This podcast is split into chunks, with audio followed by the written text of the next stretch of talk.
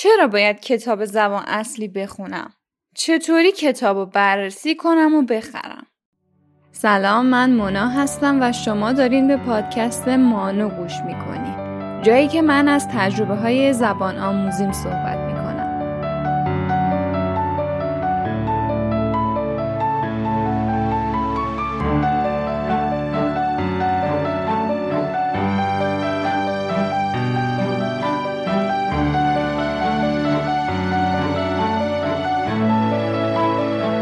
اول از همه می‌خوام بهتون یاد بدم با چه معیارهایی برین کتاب فروشی و کتاب بخرین. من خودم از اینام که هیچ وقت بدون سرچ و تحقیق قبلی نمیرم یه کتاب بخرم و می‌خوام به شما یاد بدم چطوری این کارو بکنید. اگه هم از اون دسته از آدمایی هستین که دوست دارین کتاب رو توی کتاب فروشی زیر و رو کنین و بعد بخرینش نگران نباشین که برای شما هم راه حل دارم. من همیشه یه لیست بلند بالا از کتابایی که می‌خوام بخرم دارم و قبل از خریدشون میرم توی وبسایت Goodreads که لینکش هم توی توضیحات هست و review هاش رو می‌خونم. ژانر و خلاصش هم حتما چک می‌کنم که واسه اون کار می‌تونین به سادگی توی گوگل search کنین یا از Blinkist خلاصش رو بخونین.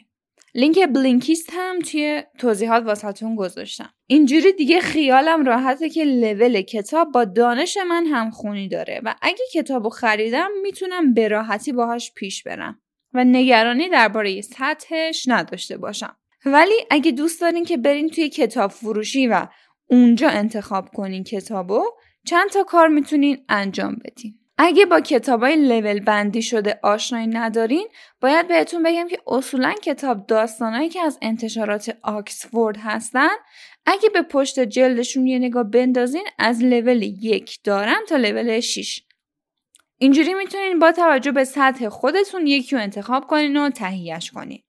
اما اگه هنوزم مطمئن نیستین که سطحش مناسبتون نیست یا نه نگران نباشین. بهتون میگم چیکار کنین.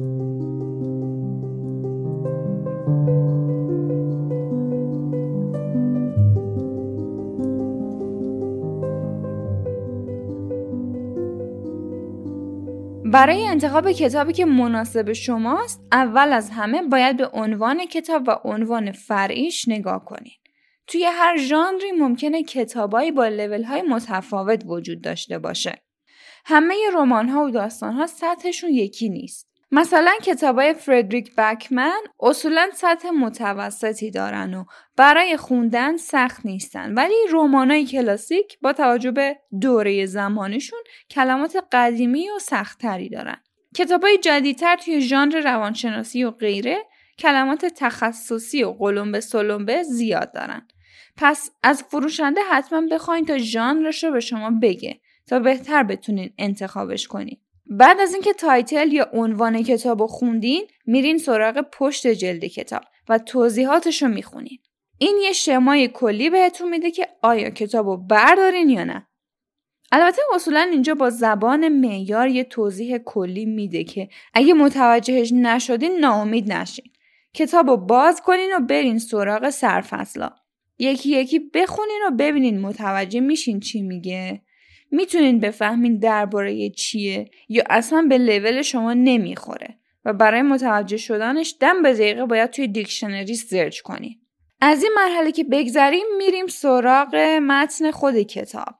اینجا هم می‌تونین یه نگاه به لغت ها و ساختار جمله ها بندازین و یه دو دو تا چهار تا بکنین که این کتاب مناسب شما هست یا نه. قرار نیست واو به واو کلمات رو متوجه بشین. مسلما اگه همه چی رو بلد بودین که دیگه برای بهتر کردن زبانتون نمی اومدین کتابا رو بررسی کنین تا ببینین کدومش به دردتون می‌خوره. یه نگاه اجمالی میندازین تا ببینین با خوندن چهار تا جملهش پلات اصلی رو درک می‌کنین یا نه. این دیگه تیر آخر برای خرید کتابه. حالا که کتاب خریدین بیاین تا با هم بریم خونه و شروع کنیم به خوندن.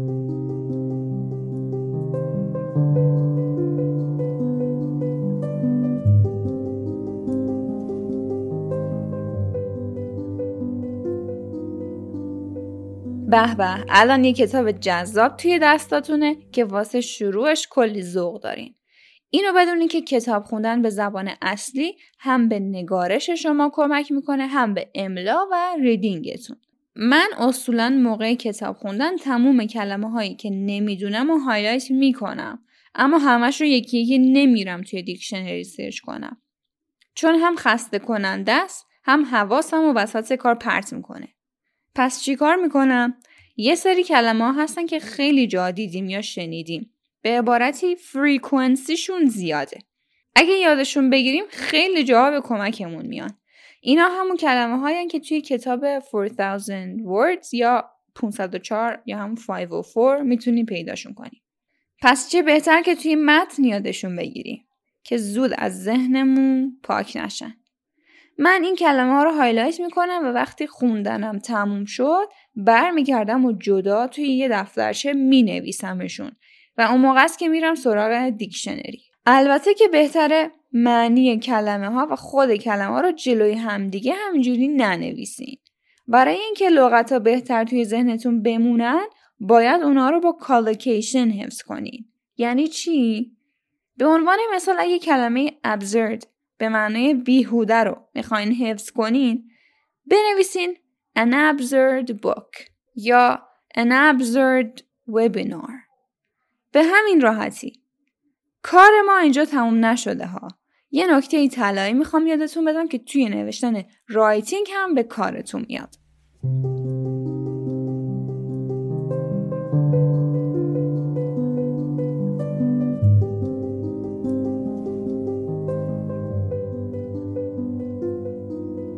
بعضی جمله ها چه ساختارهای قشنگی دارن چه قیدهای قشنگی توشون استفاده شده من اونا رو highlight می‌کنم تا وقتی خواستم یه متن بنویسم مراجعه کنم بهشون و ازشون ایده بگیرم این تکنیک خیلی کمکتون می‌کنه که ساختار بندی جملتون رو حرفه‌ای تر کنین و با متنتون یه جورایی پوز بدین. مسلما شما قرار نیست کل جمله های کتاب رو بفهمین. خیلی هاشو می‌تونین حدس بزنین و مفهوم کلی رو درک کنین. توی خوندن کتاب خیلی به خودتون سخت نگیرین.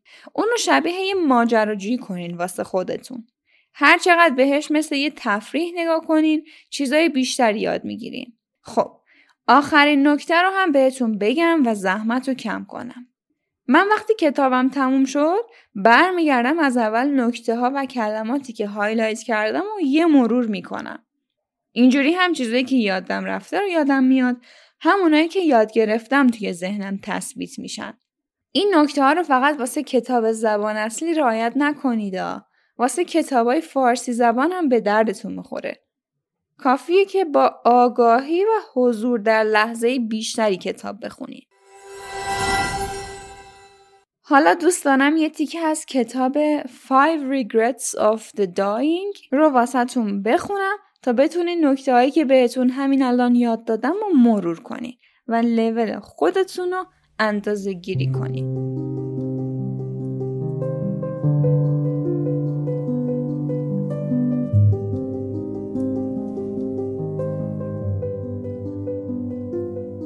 The Top 5 Regrets of the Dying A Life Transformed by the Dearly Departing. Brownie Ware. After too many years of unfulfilling work, Brownie Ware began searching for a job with meaning. Despite having no formal qualifications or experience, she found herself working in palliative care. During the time she spent tending to the needs of those who were dying, Brownie's life was transformed. Later, she wrote an internet blog post about the most common regrets that the people she had cared for had expressed to her.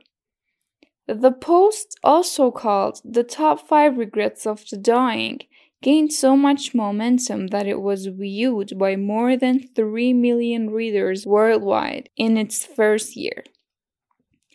At the request of many, Brownie now shares her own personal story. Brownie has had a colorful and diverse life.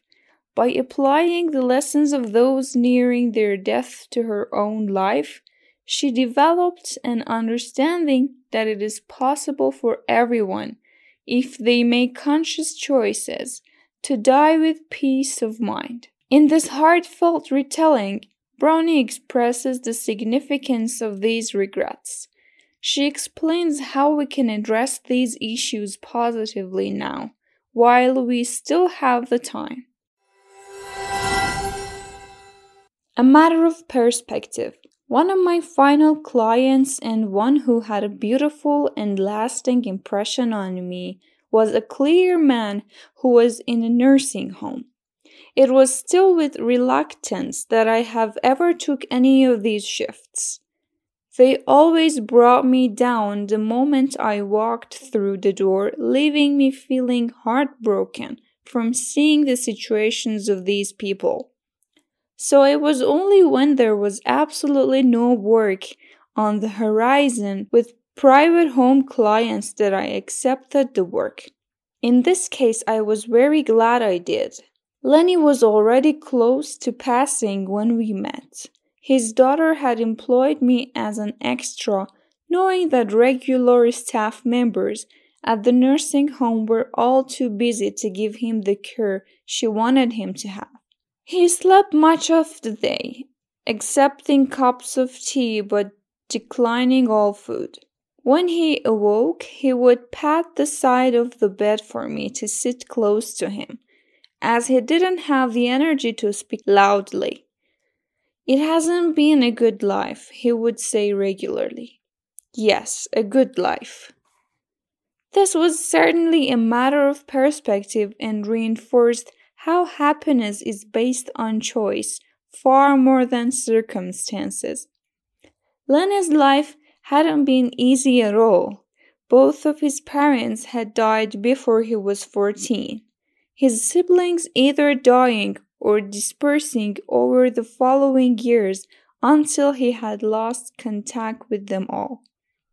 He met Rita, the love of his life, when he was 22 and married her in a whirlwind, as he put it. Four children came from the marriage. Their oldest son had died in the Vietnam War, something he still shook his head about. Lenny spoke fiercely of war and the insanity of it. He said he would never understand how anyone could possibly think that war would ever bring lasting peace. His thoughts about the madness and sadness of the current world situation were shared. I soon valued this lovely man's intelligence and philosophies. ازتون خیلی ممنونم که این قسمت هم تا آخر گوش دادین. اگه این اپیزود به دردتون خورده حتما با اطرافیانتونم به اشتراک بذارین. ممنون میشم که توی اپل پادکست به من ستاره بدین و همینطور اپیزود رو لایک کنین و واسم کامنت بذارین. من مونا بودم. فروردین ماه سال 1401 دانشتون هر روز بیشتر از دیروز باشه. خدا نگهدار. She said that you gave it to her That night that you planned to go clear Did you ever go clear? Well, I see you there with the rose in your teeth. One more than gypsy thief. Well, I see Jane's awake.